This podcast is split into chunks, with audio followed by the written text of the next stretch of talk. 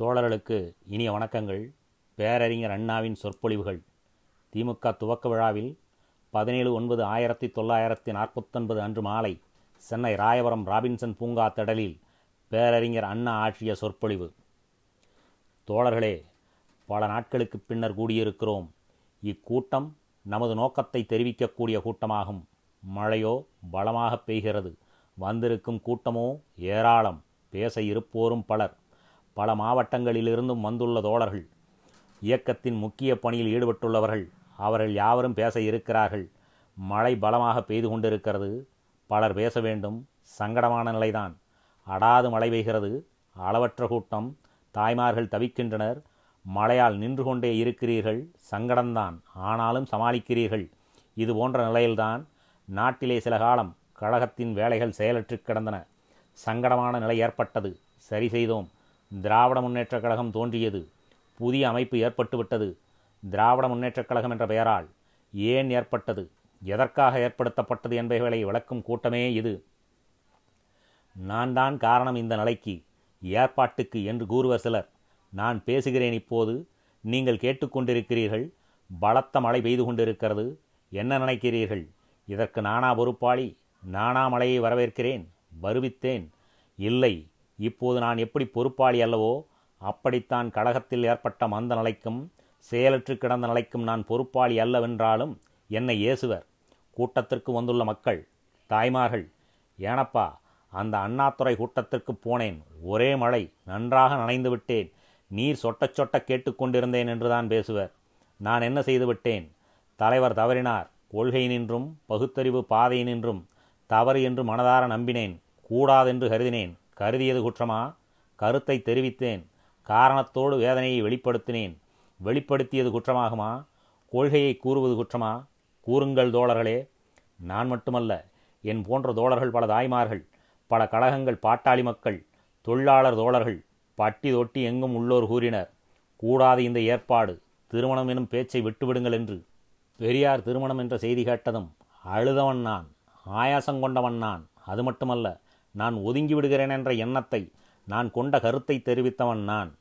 பேதம், பிளவு, மனத்தாங்கள், மோதல் கூடாது, இது நல்லதென்று என்று கருதும் போக்கும் மனப்பண்பும் படைத்தவன் நான். எனவே என் வரையில் பெருந்தன்மையாக கட்சி பணியிலிருந்து விலகுவது நல்லது என்று முடிவு கட்டியிருந்தேன்.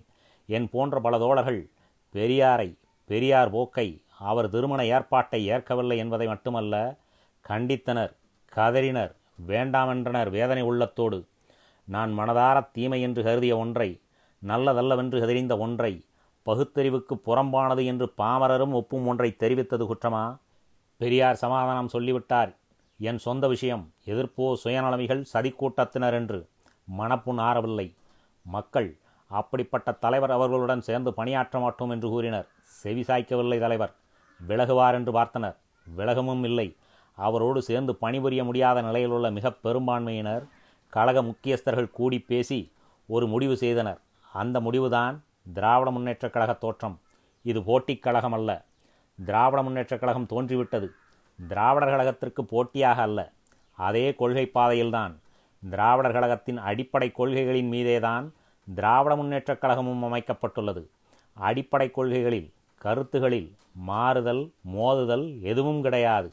சமுதாயத்துறையிலே சீர்திருத்தம், பொருளாதாரத்துறையிலே சீர்திருத்தம், சமதர்ம குறிக்கோள், அரசியலில் வடநாட்டு ஏகாதிபத்தியத்தினின்று விடுதலை ஆகிய கொள்கைகள்தான் திராவிட முன்னேற்றக் கழகத்தின் கோட்பாடுகளாகும். திராவிடர் கழகம் எதற்காக பாடுபட்டதோ, எவருடைய நன்மைக்காக, எந்த சமுதாயத்திற்காக, ஏழை எளியவர்களை எளிமையிலிருந்து விடுவிக்க, வாழ வழியற்ற மக்களுக்கு வாழ்க்கை பாதை வகுத்து கொடுக்க, இல்லாமையை இல்லாததாக்க, கொடுமையை ஒழித்து கட்ட, எல்லோரும் ஓர்குலம் என்ற ஏற்பாட்டை வகுக்க ஏற்படுத்தப்பட்டதோ, அதே ஏற்பாட்டை கொள்கை வழி நின்று குறிக்கோளை புறக்கணிக்காது பாடுபட்டு வரும் திராவிட முன்னேற்றக் கழகம். கொள்கை பிடிக்காமலோ கோணல் புத்தி படைத்தோ அல்ல நாங்கள் விலகியதும் வெளியேறியதும். கொள்கை வேண்டும், அதுவும் நல்ல முறையில் நடத்தப்பட வேண்டும், நாடும் மக்களும் நலம் பெறும் முறையில். பெருந்தன்மை வேண்டுமென்ற ஒரே காரணத்தினால்தான் மோதுதலை தவிர்த்து கழகத்தை கைப்பற்றும் பணியை விடுத்து விலகினோம். அது மட்டுமல்லாமல் தலைவரோ அனைவரின் மீதும் நம்பிக்கை இல்லை, நம்ப முடியாது என்று வேறு கூறியிருக்கிறார். சோம்பேறிகள், செயலாற்ற முடியாத சிறுவர் கூட்டம், உழைக்கத் தெரியாதவர்கள் என்று குற்றம் சாட்டியிருக்கிறார். யாரை பார்த்து? உழைத்து உழைத்து கட்சியை கழகத்தை உருவாக்கிய உண்மை தொண்டர்களை தம் வாழ்வையும் பாழ்படுத்தி கொண்ட இளைஞர்களை பார்த்து ஒரு குடும்பத் தலைவன் சதா தன் மக்களில் ஒருவனை பார்த்து, நீ சோம்பேறி, வேலைக்கு லாயக்கற்றவன், வீணென்று தூற்றிக்கொண்டே இருந்தால் மகன் நிலை என்னவாகும்? உண்மையிலேயே உழைக்கும் மகன் உள்ளம் உடைந்துதானே போவான். அது மட்டுமா, சற்று விவேகமும் ரோஷமும் படைத்த மைந்தன் வீட்டை விட்டு வெளியேறி தொழில் புரிந்து தன் நிலையை பலப்படுத்தி தகப்பனை கூப்பிட்டு, பாருமப்பா, வீணன், வேலைக்கு லாயக்கற்றவன், சோம்பேறி என்று கூறினீரே, பாரும் எனது தரத்தை செயலாற்றப்படவில்லை. நீர் சதா எல்லாவற்றையும் தூக்கி போட்டுக்கொண்டு எங்களை எரிச்சலோடு ஏசினீர். பாரும் எமது வேலையை, வேலையின் தரத்தை, வெற்றியை என்றுதானே கூறுவான், காட்டுவான். நான் தான் அவரோடு பலத்த கருத்து வேற்றுமை கொண்டேன் என்றும் அவரை பிடிக்கவில்லை என்றும் பேசுவது தவறு, உண்மைக்கு புறம்பானது. எனக்கு அவரோடு தொடர்பு ஏற்பட்டது 1934ஆம் ஆண்டில்தான். அப்போது நான் BA ஆனர்ஸ் பரீட்சை எழுதியிருந்தேன். பரீட்சை முடிவு தெரியாத நேரம் அது. அப்போது கோவைக்கடுத்த திருப்பூரில் ஒரு வாலிபர் மாநாடு நடந்தது. அங்குதான் பெரியாரும் நானும் முதலில் சந்தித்தது. எனக்கு பற்றும் பாசமும் ஏற்பட்டது. அவருடைய சீர்திருத்த கருத்துக்கள் எனக்கு பெரிதும் பிடித்தன. பெரியார் என்னை பார்த்து, என்ன செய்கிறாய் என்று கேட்டார். படிக்கிறேன், பரீட்சை எழுதியிருக்கிறேன் என்றேன். உத்தியோகம் பார்க்கப் போகிறாயா என்றார். இல்லை, உத்தியோகம் பார்க்க விருப்பமில்லை, பொது வாழ்வில் ஈடுபட விருப்பம் என்று பதிலளித்தேன். அன்று முதல் அவர் எனது தலைவரானார். நான் அவருக்கு சுவீகார புத்திரனாகிவிட்டேன். பொது வாழ்வில் அன்றைய தினத்திலிருந்து இன்று வரை சுவீகார பிள்ளைதான் நான். அவரது குடும்பத்தாருக்கும் இன்னும் கூட அந்த தொடர்பு விடவில்லை, எனக்கும் அவருக்கும். ஏன்? அவருடைய அன்னார் பிள்ளை சம்பத் என்னுடைய சுவீகார பிள்ளை. இப்போது 14 ஆண்டுகள் அவரோடு பழகினேன். 14 ஆண்டுகளாக பொது வாழ்வில் இருக்கிறேன். இத்தனை ஆண்டுகளிலும் நான் அறிந்த தலைவர், தெரிந்த தலைவர், பார்த்த தலைவர் இவர் ஒருவர்தான். வேறு தலைவரின் தலைமையில் நான் வேலை செய்தது கிடையாது, செய்யவும் மனம் வந்ததில்லை, வராது. அதே காரணத்தினால்தான் திராவிட முன்னேற்றக் கழகத்திற்கு கூட தலைவரை ஏற்படுத்தவில்லை, இப்போது அவசியம் என்றும் கருதவில்லை. நான் மிக மிக தெளிவாகவே கூறிவிடுகிறேன், திராவிட முன்னேற்றக் கழகம் எந்த விதத்திலும் திராவிடர் கழகத்திற்கு எதிரானதல்ல, எதிர்நோக்கம் கொண்டதுமல்ல. கொள்கை ஒன்றே, கோட்பாடும் ஒன்றே. அங்கிருந்தவரில் பெரும்பாலோர் தான் இங்கு இருக்கின்றனர். குடும்பத் தலைவரின் போக்கு பிடிக்காத காரணத்தால் மக்கள் வேறு பண்ணையில் வசிக்கும் பண்பினைப் போல், தன்மையைப் போல் பகை உணர்ச்சி சற்றும் கிடையாது நமக்கு. இக்கூட்டத்தினிடையே மழை பொழிந்து சற்று சங்கடத்தை தருவது போல இடையிடையே சிறு சிறு தூரல்கள் தூரலாம். நம்மிடையே அது வார்த்தை வடிவிலே வரலாம். விசாரப்படாதீர்கள், அதுவும் அந்த பக்கம் இருந்துதான் வரலாம். பெரியார் தான் எங்களை மறந்தார், உதாசீனம் செய்தார், உதவாக்கரைகள் என்று கூறினார், மனம் நோகும்படி பேசினார், ஏசினார், நடந்தார், நடந்து கொண்டிருக்கிறார். நாம் அவரோடு மேலும் போராடவோ மோதவோ விரும்பவில்லை, விவேகமல்ல என்று கருதுவதால். அவர் போக்கை கண்டித்தால் என்ன திடீர் லாபம் ஏற்பட்டுவிடும்? எனக்கோ அல்லது என்னோடு நிற்கும் நண்பர்களுக்கோ ஒன்றுமில்லை. எனக்கு தெரியாதா யார் யார் என்ன கூறுவர் என்பது? எனக்கு தெரியும். பெரியாரை கண்டிப்பதால் சிலர் ஏசுவர், சிலர் தூற்றுவர், பற்பல விதமாக. நேற்று வரை அறிஞன் என்று போற்றப்பட்ட என்னை பார்த்து இன்று என்ன அறிந்தான் இவன் என்று கேலி செய்யும் கூட்டம் கிளம்பும் என்பது தெரியும். நான் எழுதிய சினிமா கதையை பற்பல விதமாய் புகழ்ந்தவர்களும் என்னப்பா அதிலே இருக்கிறது என்று நையாண்டி செய்வர் என்பதும் தெரியும். நேற்று வரை எனது கம்பரசத்தை இனிப்பாக கருதியிருந்தோர் இன்று பழைய காடியாக கருதுவோராக கிளம்புவர் என்பதும் அறிவேன். நான் ரேடியோவில் ஆங்கிலத்தில் பாரதியாரை பற்றி பல நாள் முன்னரே பேசியிருக்கிறேன், மக்கள் கவி பாரதி என்ற தலைப்பிலே. அப்போது போற்றினர், ஆஹா எங்கள் அண்ணாவை பார், உண்மை பாரதியாரை படம் பிடித்து காட்டுகிறார் என்று போற்றினர். இன்றோ பார்வார் பயல் பாரதி விழாவில் கலந்து கொண்டு காங்கிரஸ் கட்சிக்கு நல்ல பிள்ளையாகிறான் என்று தூற்றுவர் என்பதும் எனக்கு தெரியும். இதெல்லாம் வரும், சிலர் செய்வர் என்பதும் தெரியும். தெரிந்தும் கடமையுணர்ச்சி, மனித பண்பு ஆகியவை என்னை பெரியார் திருமணத்தை தகாதது என்று கூறிட வைத்தன. எனது இடத்தை காலி செய்துவிட்டு வந்துவிட்டேன். அங்கிருந்து நானாகவே, நான் விரும்பினால், விரும்பியிருந்தால் அங்கேயே இருந்திருக்கலாம். எல்லா வகை விருதுகளோடும். என் நிலை என்ன அங்கே? சாமானியமானதா? எளிதில் கிடைக்கக்கூடியதா? இல்லையே. அவர் அங்கே கடவுளின் நிலையில் இருக்கிறார் என்றால் நான் தானே அர்ச்சகன், அவர் தம்பிரான் என்றால் நான் தானே கட்டளை தம்பிரான், அவர் தலைவர் என்றால் நான் தளபதி என்றுதான் போற்றப்பட்டேன், புகழப்பட்டேன். நான் என்ன இவ்வளவு விருதையும் புகழையும் பால்படுத்தி கொள்ள பித்தனா? வரட்டுச்சம்பம் பேசி கழகத்தில் நல்வாழ்வை கெடுத்துக்கொள்ள நான் என்ன வெறியனா? அல்லது இதை விட்டு வேறு வேலை தேட குமாரராஜாவிடம் ஏதாவது அப்ளிகேஷன் போட்டிருக்கிறேனா? அதுவும் இல்லையே. எனக்கு என்ன லாபம் ஏற்படும் என்று அவரை கண்டிக்க வேண்டும்? கொஞ்சம் சிந்தித்து பாருங்கள். பெரியாரோடு நான் மாறுபட்ட கருத்துரையவன் என்று கூறப்படுகிறது. சிற்சில விஷயங்களிலே நான் மாறுபட்ட கருத்து கொண்டிருந்தாலும் நெடுநாட்களாகவே கருத்து வேறுபாடுகள் இருந்து வந்தாலும் அவைகளை பற்றி நான் கவலைப்படவில்லை. முடிந்த அளவு ஒத்துழைத்தே வந்திருக்கிறேன். முடியாத நேரத்தில் மிக மிக கண்ணியமான முறையில் ஒதுங்கியே இருந்திருக்கிறேன். பெரியார் காலம் வரை அவர் வழிப்படியே கழகம் நடக்கும், பிறகு பார்த்துக்கொள்வோம் என்ற போக்கை கொண்டிருந்தவன் நான். சில தோழர்கள் இந்த திருமண விஷயத்தை கேட்டபோதே பெரிதும் ஆத்திரமும் ஆவேசமும் கொண்டனர், துடிதுடித்தனர். உடனே அப்படி செய்ய வேண்டும், இப்படி செய்ய வேண்டும் என்று ஆவல் கொண்டனர். இதில் முக்கிய பங்கு கொண்டு முதல்வராய் திகழ்ந்தவர் தோழர் எஸ். குருசாமி அவர்கள்தான்.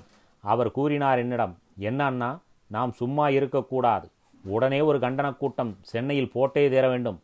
கூட்டம் போடுங்கள், நானே தலைமை வகித்து நடத்துகிறேன் என்று வீர முழக்கமிட்டார். அதனை தடுத்து நிறுத்தியது நான் தான். அவ்விதம் ஆத்திரப்பட வேண்டாம், வேண்டுகோள் விடுப்போம், விளைவை பொறுத்திருந்து பார்ப்போம் என்று சமாதானப்படுத்தினேன். தூத்துக்குடி மாநாட்டை கண்டவர்கள் ஈரோட்டு மாநாட்டையும் காணத்தானே இருந்தது. தூத்துக்குடி மாநாடு நடந்ததும் என்ன பேச்சு நடந்தது நாட்டிலே? சிலரிடமாவது தூத்துக்குடி மாநாட்டிற்கு அண்ணாதுரை வரவில்லை, ஒளிந்தானித்தோடு, கழகத்தை விட்டு மட்டுமல்ல பொது வாழ்க்கையே அவனுக்கு கிடையாது, அஸ்தமித்து விட்டது பொது வாழ்வு என்று எக்காலமிட்டனர். அது மட்டுமா, தனியாக அவன் வந்தால் அவன் வாழ்க்கையே முடிந்துவிடும் என்ற நிலைதான் என்று கூட பேசப்பட்டதாம். அப்படிப்பட்ட நிலை வெகு விரைவில் மாறி எனக்காக பெரியாராலேயே, பெரியாரின் சொந்த ஊரிலேயே, ஈரோடு நகரிலேயே மாபெரும் மாநாடு எனது தலைமையில் நடத்தப்பட்டது. ஆறுதல் அடையும் நேரத்திலே இந்த வரவேற்பு பத்திரம் அவர்கள் கண்ணில் படாமலா போகும்? அப்படி அவரால் அன்பாக நடத்தப்பட்டு வந்த நான் இல்லை. திரும்பி பார்த்தால் சம்பத்தில்லை, கும்பகோணம் போனால் வரவேற்க குழந்தை கேட்க நீலமேகம் இல்லை, திருச்சியிலே பராங்குசம் இல்லை, மதுரையிலே முத்து இல்லை, விருதுநகர் ஆசைத்தம்பி, தூத்துக்குடி நீதிமாணிக்கம், கேவிகே சாமி இவர்கள் யாரையும் காணோம். நம்பக்கம் கோவில்பட்டி வள்ளிமுத்து, பெத்தாம்பாளையம் பழனிசாமி, சென்னையிலே நடராஜன், கோவிந்தசாமி முதலிய யாவருமே பெரியாரை விட்டு ஏகினரே. என்ன உழைப்பு, எத்தனை உறுதி படைத்தோர்கள் இவர்கள்! இல்லையே நம்மிடம் என்ற ஏக்கம் பெரியாருக்கு வராமலா போகும்? வந்தே தீரும். அப்போது அவர் மகிழ்ச்சி அடைவார். அவர் வேண்டுமானால் நடிக்கலாம், மகிழ்ச்சியோடு இருப்பதாக காட்டிக்கொள்ளலாம் பிறர் முன்னால். பலர் என்னை கூறுவர், நான் நன்றாக நடிக்கிறேன் என்று. இதெல்லாம் நான் ஐயாவிடம், பெரியாரிடம் கற்ற பாடத்திலே ஒரு சிறு பகுதி. ஐயா மிக மிக நன்றாக நடிப்பார், மகிழ்ச்சியோடு இருப்பது போல. உண்மையில் மகிழ்ச்சி இருக்காது, இருக்க முடியாது. இது மனித உள்ளம் படைத்த எவராலும் முடியாது. திராவிட முன்னேற்றக் கழகத்தில் பணியாற்ற தொடங்கியிருக்கிறோம். நான் மிகவும் சோம்பேறி, பெரியாரைப் போல் உழைக்க முடியாது என்று கூறுகிறார்கள். நான் ஒப்புக்கொள்கிறேன், பெரியார் போல் உழைக்க முடியாது என்று. ஏன்? அவருக்கு உழைக்கும் சக்தி, போதுமான வசதிகள் இருக்கின்றன. அவ்வளவு வசதியும் சக்தியும் பெற்றவனல்ல நான் என்பது மட்டுமல்ல, பெரியார் போல் உழைப்பது தவறு, கூடாது, தேவையற்றது என்ற கருத்துடையவன் நான். அது ஜனநாயகத்திற்கு ஏற்றதல்ல, முரண்பட்டது என்ற கருத்தை கொண்டவன். ஒரே மனிதர் தானே எல்லா பொறுப்பையும் வகிப்பது தவறு, பிறருக்கும் சந்தர்ப்பம் வசதி அளிக்க வேண்டியது கடமை என்ற போக்கை கொண்டவன். சோம்பேறி என்று கூறப்படுவதுதான் எனக்கு பொருந்துமா என்று பாருங்கள். 8 ஆண்டுகளாக நான் திராவிட நாடு வார இதழை நடத்தி வருகிறேன். காஞ்சியிலிருந்து இதனை நான் ஒருவனே நடத்தி வருகின்றேன். இது சோம்பேறித்தனத்தின் விளைவா என்று கேட்கின்றேன். இந்த பத்திரிகையிலே ஓரிரு பக்கங்களைத் தவிர மற்றவை யாவும் என்னாலேயே எழுதப்படுபவை. இதுவும் சோம்பேறித்தனத்தின் விளைவா? மாலைமணி சென்னையிலும் திராவிட நாடு காஞ்சியிலும் கிடைக்கின்றன. மாலைமணி தினப்பத்திரிகை, இரண்டுக்கும் நான் ஆசிரியன் வேலை பார்க்கிறேன். சோம்பேறித்தனத்தின் விளைவா? இடையிடையே பல பகுத்தறிவு பிரச்சார நாடகங்கள் எழுதியிருக்கிறேன். அது சோம்பேறித்தனத்தின் விளைவா? சில நாடகங்களில் நானே வேஷம் போட்டு நடித்திருக்கிறேன். அது சோம்பேறித்தனத்தின் விளைவா? 2 சினிமா கதை எழுத்திருக்கிறேன். 10-15 புத்தகங்கள் வேறு வெளிவந்திருக்கின்றன. சோம்பேறித்தனம்தான் காரணமா? இதனிடையே பல முறை பல பிரச்சார கூட்டங்களுக்கும் போயிருக்கிறேன். சோம்பேறித்தனத்தின் விளைவா? இல்லை என்பதுதானே பதில். எதற்காக இதனை கூறுகிறேன்? சோம்பேறி என்று எண்ண வேண்டாம், காரியமாற்றும் திறன் உண்டு, சக்தி இருக்கிறது என்பதை காட்டத்தான். வேலை செய்யும் திறமையும் அறிவும் ஆற்றலும் ஆர்வமும் நிச்சயம் உண்டு. சமீபத்தில் தோழர் குருசாமி அவர்கள் இளைஞர் முதியோர் ஆராய்ச்சி நடத்தி கிழவர்கள் திறமையை பற்றி பெரிதாக எழுதியிருக்கிறார்கள். நான் துள்ளி விளையாடும் பள்ளி பருவத்து பாலகனா அல்லவே, 40 வயதை அடைந்தவன் நான். இளைஞனின் துடிதுடிப்பும் கிழவரின் பொறுமையும் காரியமாற்றும் கருத்தும் ஒருங்கே கொண்ட வயதுதான். 40 கடந்தவன், 50 உட்பட்டவன். அதாவது இந்த 10 ஆண்டைத்தான் இளமைக்கும் முதுமைக்கும் இடையேயுள்ள காலம் என்று கூறுவர். பெரியார் தமது சுயமரியாதை கோட்பாட்டை இந்த 10 ஆண்டுகளில்தான், அதாவது 40க்கும் 50க்கும் இடையேதான் அமைத்தார். என்னாலும் செய்ய முடியும், முறைப்படி, அவசியத்திற்கேற்ற வகையில். மற்றொரு காரணம் கூறப்படுகிறது, அதாவது நான் சுயநலத்துக்காகவே இந்த திருமண ஏற்பாட்டை எதிர்க்கிறேன் என்று. எனக்கு திராவிடர் கழகத்திலே இருந்தபோது எந்த நலன் கெட்டுவிட்டது? ஒன்றும் கெடவில்லையே. நாடகம் எழுதாதே என்று கண்டித்தாரா பெரியார் என்றாவது? கிடையாதே. சுயநலமாயிருந்தால் எனக்கு அங்கு இருப்பதால் என்ன கெட்டுவிட்டது? ஒன்றும் கெடவில்லை. சிற்சில சமயம் தலைவர் போக்கு பிடிக்காதிருந்திருக்கலாம், அவர் கருத்து எனக்கு பிடிக்காதிருந்திருக்கலாம், அவர் கருத்து எனக்கு பிடிக்காது இருந்து பொருத்தமற்றதாக தோன்றியிருக்கலாம். அப்போதெல்லாம் கூட முடிந்தவரை ஒத்துழைக்கத்தான் செய்தேன். சிற்சில சமயம் நாசுக்காக பெருந்தன்மையாக ஒதுங்கியிருந்தேன். அரசியல் துறவரம் பூண்டும் இருந்தேன் சில காலம். இன்று காரணமின்றி தூற்றப்படுகிறேன். கவலை இல்லை. நேற்று நம்மை புகழ்ந்தவர்தானே அவர். இன்றும் கூட என் மணக்கன் முன்னே ஒரு காட்சி ஓடி வந்து நிற்கிறது. ஈரோட்டிலே விடுதலை காரியாலயத்தில் நான் வேலை பார்த்து கொண்டிருந்தேன். அப்போது விடுதலையில் சென்னை கார்ப்பரேஷனை பற்றி தலையங்கம் தீட்டினேன். ரிப்பன் மண்டபத்து மகான்கள் என்பதுதான் அதன் தலைப்பு. அன்று மாலை நான் ஈரோட்டில் பெரியாரின் 3அடுக்கு மாளிகையில் உச்சியில் உழவிக்கொண்டிருந்த நேரத்தில் பெரியார் 3 மாடிகளையும் கஷ்டத்துடன் படியேறி கடந்து வந்து என் முதுகை தட்டி, அண்ணாதுரை, உன் தலையங்கம் ரொம்ப நன்றாக இருந்தது, எனக்கு மிகவும் சந்தோஷம் என்று வெகுவாக பாராட்டினார். இதை கேட்ட நான், இதற்காக ஏன் இவ்வளவு கஷ்டப்பட்டு மாடியேறி வர வேண்டும்? சாப்பிட கீழே வரும்போது சிரமமின்றி கூறியிருக்கலாமே இதனை என்று தெரிவித்தேன். அதற்கு பெரியார், என் மனதிலே நல்லதென்று தோன்றியது, அதனை உடனே கூறிவிட வேண்டும் என்று நினைத்தேன். ஏனென்றால் நான் பிறரை புகழ்ந்து பேசி பழக்கப்பட்டவன் அல்ல, ஆகவே உடனே சொல்லிவிட வேண்டும் என்று வந்து சொல்லிவிட்டேன் என்று சொன்னார். இந்த ஒரு சம்பவம் போதுமே எனக்கு. ஆயுள் ஊராவும் அவரிடம் திட்டு வாங்கினாலும் பரவாயில்லையே, புகழ்ந்த பிறகுதானே திட்டுகிறார். முதலிலிருந்தே கடைசி வரை திட்டு வாங்கி கொண்டு இன்னமும் இருந்து கொண்டிருக்கிறார்களே, அதைவிட நான் மேல் லாபநஷ்ட கணக்கு போட்டு பார்த்தேன். அவர் புகழ்ந்தது அதிகம், இகழ்ந்தது கொஞ்சம். எனவேதான் அவர் திட்டுவதை பற்றி கவலைப்படவில்லை. நான் அவரிடம் வெளிப்படையாக கொஞ்சம் அதிருப்தி தெரிவித்தது கோவை மாநாட்டில்தான். நான் கேட்டேன், திருவண்ணாமலையில் ஆச்சாரியாரை சந்தித்து பேசிய ரகசியம் என்ன, கூறுங்கள் வெளிப்படையாக என்று. இதை கூட நான் கேட்க முதலில் விரும்பவில்லை. ஆனால் நாட்டு நிகழ்ச்சிகள் என்னை கேட்கும்படி வைத்துவிட்டன. என்னை கண்ட பலர், என்னப்பா, முன்பு வந்தபோது கருப்பு குடி விடித்து கண்டனம் தெரிவித்து ஜெயிலுக்கு போனீர்கள், இப்பொழுது என்ன உங்கள் தலைவர் ரகசியமாக சந்திக்கிறார் திருவண்ணாமலையில் என்று கேலி செய்தனர். நகைப்புக்கு இடமாக இருந்தது நிலைமை. இந்த நிலைமை தெளிவுட அதற்கு பின் நான் அவரை சந்தித்தது அந்த மாநாட்டில்தான். திருவண்ணாமலையில் என்ன ரகசியம் பேசினீர்கள் என்று கேட்டேன். அதோடு நிற்கவில்லை. நடந்ததை சொல்லுவது நாட்டுக்கும் நாட்டு மக்களுக்கும் கெடுதி என்று தோன்றினால் சொல்லத் தேவையில்லை, சொல்ல வேண்டாம் என்றும் அன்று அங்கு தெரிவித்திருக்கிறேன். சொல்லும்படி வற்புறுத்தவில்லை என்றும் கூறினேன். கோவையில் பெரியார் பேசும்போது ஏதோ தீவிர திட்டத்தில் இறங்கப் போவதாகவும் தன்னைத்தானே முதலில் பலியாக்கி கொள்ளப் போவதாகவும் தெரிவித்தார். இதை கேட்ட நான் பயந்தே போனேன். ஏன் இவர் பலியாக வேண்டும், கூடாதே என்று நினைத்தேன். ஆனால் சமீபத்தில் பெரியார் திருச்சியில் பேசிய போக்கை பார்த்தவுடன் எனக்கு அன்று இருந்த பயம் நீங்கிவிட்டது. பெரியார் கூறியிருக்கிறார் திருச்சியில், நான் இன்னும் 10 ஆண்டுகளாவது வாழ விரும்புகிறேன், அதற்காகத்தான் நான் திருமணம் என்ற பெயரில் ஒரு ஏற்பாடு எனது வாழ்க்கைக்கு துணை ஏற்படுத்தி கொண்டேன் என்று பேசினார். அவர் நன்றாக வாழட்டும், 10 ஆண்டுகள் அல்லது 20 ஆண்டுகள் வாழட்டும். சீன கிழவரைப் போல், பர்மிய நாட்டு வயோதிகரைப் போல், துருக்கி நாட்டு பெரியோரைப் போல வாழட்டும். இன்னும் காந்தியார் வாழ விரும்பியபடி 125 ஆண்டு வயது வரையில் வாழட்டும். திராவிட முன்னேற்றக் கழக பெரும்பணியை கண்களால் காணட்டும். அவர் கொள்கை திட்டம் நம்மால் நிறைவேற்றப்படுவதை கண்டு களிக்கட்டும். தவறு இருந்தால் திருத்தட்டும். போகும் பாதை தவறு என்றால் சுட்டிக்காட்டட்டும். திராவிடர் கழகமாகட்டும், திராவிட முன்னேற்றக் கழகமாகட்டும், படைவரிசை வேறு என்றாலும் கொள்கை ஒன்றுதான், கோட்பாடு ஒன்றுதான், திட்டமும் வேறு அல்ல என்ற நிலை இருந்தே தீரும். படைவரிசை 2 பட்டுவிட்டது என்று எக்காலமிடும் வைதிகபுரிக்கும் வடநாட்டு ஏகாதிபத்தியத்துக்கும் சம்மட்டியாக விளங்க வேண்டும். இரு கழகங்களும் இரு திக்குகளிலிருந்து வடநாட்டு ஏகாதிபத்தியத்தை ஒழித்து வைதிக காட்டை அழித்து சமதர்ம பூங்கா அமைத்தாலும் அதில் பூக்கும் புஷ்பங்கள், காய்கள், கனிகள் திராவிடத்தின் எழுச்சியை, மலர்ச்சியைத்தான் குறிக்கும். இரு பூங்காவும் தேவை, ஒன்றோடொன்று பகைக்க தேவையில்லை, அவசியமும் இல்லை. எது புஷ்பித்தாலும் மாலையாகப் போவது திராவிடத்துக்குத்தான் என்ற நல்ல எண்ணம் வேண்டும். அதை விட்டு நள்ளிரேலே பூங்காவின் வேலிதாண்டி பாத்தியை அழிக்கும் வேலிதாண்டிகள் வரக்கூடாது. மழை பெய்து நின்று கருத்த வானம் எடுத்திருப்பது போல இன்று புதுக்கழகம் அமைத்து முன்னேற்ற வேகத்துடன் மோதலின்றி பணியாற்ற புறப்பட்டு விட்டனர். கொள்கை பரப்புவதே நமது முதல் பணி. பகைமை உணர்ச்சியை அடியோடு வெட்டொழிக்க வேண்டும். இவ்வளவு பேசுகிறாயே, பேதம் கூடாது, பிளவு கூடாது, மோதல் கூடாது என்று, ஏன் நீங்கள் அங்கிருந்தே பணியாற்றக்கூடாது? விலகுவானேன், வேறு கட்சி அமைப்பானேன் என்று கேட்கத் தோன்றும். கேள்வி சரியானதுதான். தவறு செய்தவர் தலைவரே, ஆனாலும் தவறு தவறுதான் என்று எடுத்துரைத்தோம். அவரோடு இருந்து பணியாற்ற முடியாத நிலையில் இருக்கிறோம்.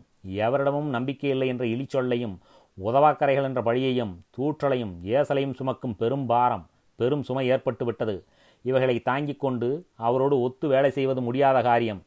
ஆகவே விலகினோம். பெருந்தன்மையோடு வேறு அமைப்பில் பணியாற்றுகிறோம். லட்சியத்தை நிறைவேற்ற எந்த அளவுக்கு வேலையை குறைத்து கொள்ளலாமோ அந்த அளவுக்கு குறைத்து கொள்ள பிரியப்படுபவன் நான்.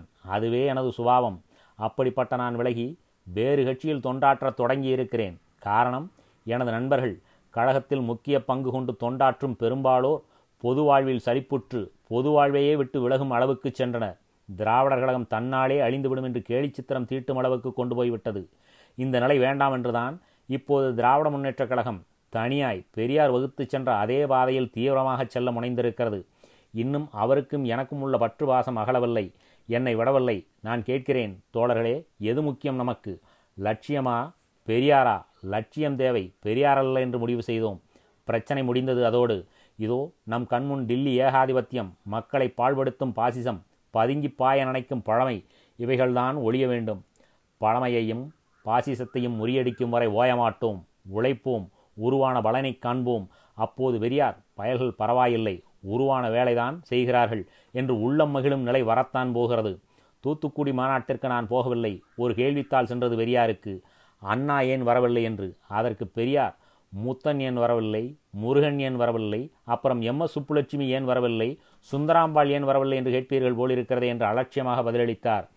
அதற்கு பிறகு ஈரோடு மாநாட்டிலே அண்ணா வந்திருக்கிறார், அவரிடம் பெட்டி சாவியை கொடுத்து விடுகிறேன் என்று கூறும் நிலை வரத்தான் செய்தது. அந்த சாவியை கொடுத்தேன் என்று கூறினார். அந்த சாவி எந்த பூட்டுக்கும் பொருந்தாத சாவி, எனவே எந்த காரியத்துக்கும் உபயோகப்படவில்லை. ஆனாலும் தூத்துக்குடி மாறி ஈரோடு வந்துள்ளது போல இன்றுள்ள நிலை மாறத்தான் போகிறது என்ற உறுதியோடு உற்சாகத்தோடு பணிபுரிவோம். நாட்டிலே ஆட்சி வந்த நல்லறிவு பிரச்சாரத்தை தொடர்ந்து நடத்துவோம். பாசிசத்தையும் பழமையையும் நாட்டை பாழ்படுத்தும் சக்திகளையும் எதிர்த்து போராடுவோம். நாட்டிலே இன்று 144 ஏராளம் புத்தகங்கள் பறிமுதல், அச்சகங்களுக்கு ஜாமீன் தொகை ஓயவில்லை, குறையவில்லை. நேற்று கூட நான் எழுதிய லட்சிய வரலாறு என்ற புத்தகத்தை பற்றி போலீசார் அது என்ன இது என்ன என்று கேள்வி மாறி பொழிந்த வண்ணம் இருந்தனர். டில்லி பாசிச ஆதிக்கத்தை ஒழிக்க பாடுபடும் திராவிட மக்களை, பழமை பிடியினின்றும் விடுபட விரும்பும் பகுத்தறிவுவாதிகளை என்ன வேண்டுமானாலும் செய்யலாம் என்று சர்க்கார் நினைத்து கொண்டிருக்கிறார்கள். ஒவ்வொரு புத்தகமாக பறிமுதல் செய்து கொண்டே இருக்கிறார்கள், அடக்குமுறையை வீசிக்கொண்டே இருக்கிறார்கள். இவ்விஷயமாக வெகு சீக்கிரம் திராவிட முன்னேற்றக் கழகம் தக்கதொரு நடவடிக்கையிலே ஈடுபடப் போகிறது. சர்க்கார் காணத்தான் போகிறது. சர்க்கார் பறிமுதல் செய்த புத்தகம் பகிரங்கமாக விற்பனை செய்யப்படும் ஜைனா பஜாரில். லட்சிய வரலாறு 6 அணா, ராவணகாவியம் 6 ரூபாய், ஆரியமாயை 6 அணா, ஆசைத்தம்பி புத்தகம் 4 அணா என்று தொண்டர்கள் விலை கூறுவதை கேட்கத்தான் போகிறோம். நமது இயக்க நாடகங்கள் தடை செய்யப்படுகின்றன சர்க்காரால். தகாத செயல்தான் இதுவும். தடை செய்யப்பட்ட நாடகங்களில் முதலாவது புரட்சி கவிஞர் பாரதிதாசன் இயற்றிய ரன்யன் அல்லது இணையற்ற வீரன் என்பது. திராவிட முன்னேற்றக் கழக முக்கியஸ்தர்களை கேட்டுக்கொள்கிறேன், மன்றாடி கேட்கிறேன். அவர்களின் முக்கிய வேலை, முதல் வேலை, இந்த நாடகத்தை ஆங்காங்கு பொதுமக்கள் முன் நடித்து காட்டும் திட்டம் வகுப்பதுதான். பகை உணர்ச்சியை வளர்த்து எதிரிகளுக்கு இடம் கொடுத்து ஏமாளியாக தேவையில்லை. நான் முன்னர் குறிப்பிட்டபடி கல்கி பத்திரிகை என்ன தைரியமாக எவ்வளவு சந்தோஷமாக தீட்டியது, காங்கிரசுக்கு எதிராக ஒரு கட்சியும் இல்லை என்று. இந்து மகாசபைக்கு ஒரு வேலையும் இல்லை, கம்யூனிஸ்டுகள் கழகக்காரர்கள், சமதர்மிகள் வெற்றி பெறமாட்டார்கள், திராவிட கழகத்தினர் தன்னாலேயே அழிந்து விடுவர் என்று ஆருடம் கூறியது. அப்பனே, இது ஆத்திரத்தின் மீது கட்டப்பட்ட முடிவு, ஆசையின் விளைவு. அதை விட்டுவிடு. மரம் அழியவில்லை, அதிலிருந்து ஒட்டுமாஞ்செடி தோன்றியிருக்கிறது. இதை வெட்டிவிட முடியாது. நான் திராவிட நாடு ஆரம்பித்த நேரத்திலே குடந்தையிலே ஒரு கூட்டத்திலே பேசினேன். அப்போது எனக்கு ஒரு கேள்வித்தாள் தரப்பட்டது. கேள்வி என்ன தெரியுமா? குடியரசு இருக்க நீ ஏன் திராவிட நாடு ஆரம்பிக்கிறாய் என்று கேட்கப்பட்டது. நான் பதில் கூறினேன், குடியரசு இருக்கிறது, அதே கருத்தை எடுத்து கூற அதே கொள்கையை பரப்ப முளைத்திருக்கிறது திராவிட நாடு காஞ்சிபுரத்தில். திராவிட முன்னேற்றக் கழகம் ஒட்டுமாஞ்செடிதான், மண்வளம் ஏராளம், அதே பூமி, நீர்வாய்ச்ச பதப்படுத்த பாத்தி கட்ட முன்னிற்போர் வளர். இந்த ஒட்டுமாஞ்செடி பூத்து காய்த்து கனி குலுங்கும் நாள் வந்தே தீரும். இதனால் ஒட்டுமாஞ்செடி மாமரத்துக்கு விரோதமல்ல, திராவிடர் கழகத்துக்கு முரணானது அல்ல, ஒத்த கருத்து கொண்டதே ஒட்டுமாஞ்செடி. நம்மிடம் பணமில்லை, இந்த பயல்களிடம் பணம் ஏது? கொஞ்ச நாட்களுக்கு கூச்சல் போட்டு அடங்கி விடுவார்கள். பணம் இல்லாமல் என்ன செய்ய முடியும் என்று பேசப்படுகிறதாம். அதே நேரத்தில் பணம் சம்பாதிக்கிறான், சினிமாவுக்கு கதை எழுதுகிறான், நாடகமாடுகிறான், நல்ல பணம் சம்பாதிக்கிறான் என்றும் தூற்றப்படுகிறேன் நான். இந்த இருவகை பேச்சுகளையும் காணும்போது உண்மையிலேயே மகிழ்கிறேன். நம்மிடம் பணமில்லை, ஆனாலும் கட்சி நடத்த வழிவகை இருக்கிறது, பணம் சம்பாதிக்க முடியும் என்ற நம்பிக்கை தோன்றுகிறது. நான் சம்பாதித்தது உண்மையோ பொய்யோ அது பற்றி கவலையின்றி அதை அப்படியே ஏற்று அந்த வழியை கடைப்பிடித்தேனும் பணம் சம்பாதித்து கட்சி நடத்தலாம் என்ற தைரியம் பிறக்கிறது. பணம் என்பது ஒரு சாதனமே ஒழிய அது சகல காரியங்களுக்கும் அத்தியாவசியமான ஒன்றல்ல, இருந்தே தீர வேண்டும் எல்லா காரியங்களுக்கும் என்ற நிர்பந்தம் தேவையில்லை. நமது உழைப்பின் மூலம், உறுதியின் மூலம் எவ்வளவோ பணத் தேவையை நிறுத்தலாம். உரைக்க முடியும். முக்கியமாக முதல் வேளையாக எழுத்துரிமை, பேச்சுரிமை எதையும் அடக்கும் சர்க்கார் போக்கை எதிர்த்து போரிட திராவிட முன்னேற்றக் கழக முன்னணிப்படை அமைய வேண்டும். அதில் பங்கு கொள்ள சமதர்மத் தோழர்களே வாருங்கள் என்று வரவேற்கிறேன். கம்யூனிஸ்டுகளே ஒத்துழையுங்கள் என்று கூப்பிடுகிறேன். பேச்சுரிமையை பழிக்காதே, எழுத்துரிமையை தடுக்காதே, புத்தகங்களை பறிமுதல் செய்யாதே என்று போரிடுவோம். பெரியாரே, நீங்கள் அளித்த பயிற்சி பக்குவம் பெற்ற நாங்கள் உங்கள் வழியே சர்க்காரை எதிர்த்து சிறைச்சாலை செல்லத்தான் வேண்டுகோள் விடுக்கிறோம். துவக்க நாளாகிய இன்றே. நன்றி, வணக்கம்.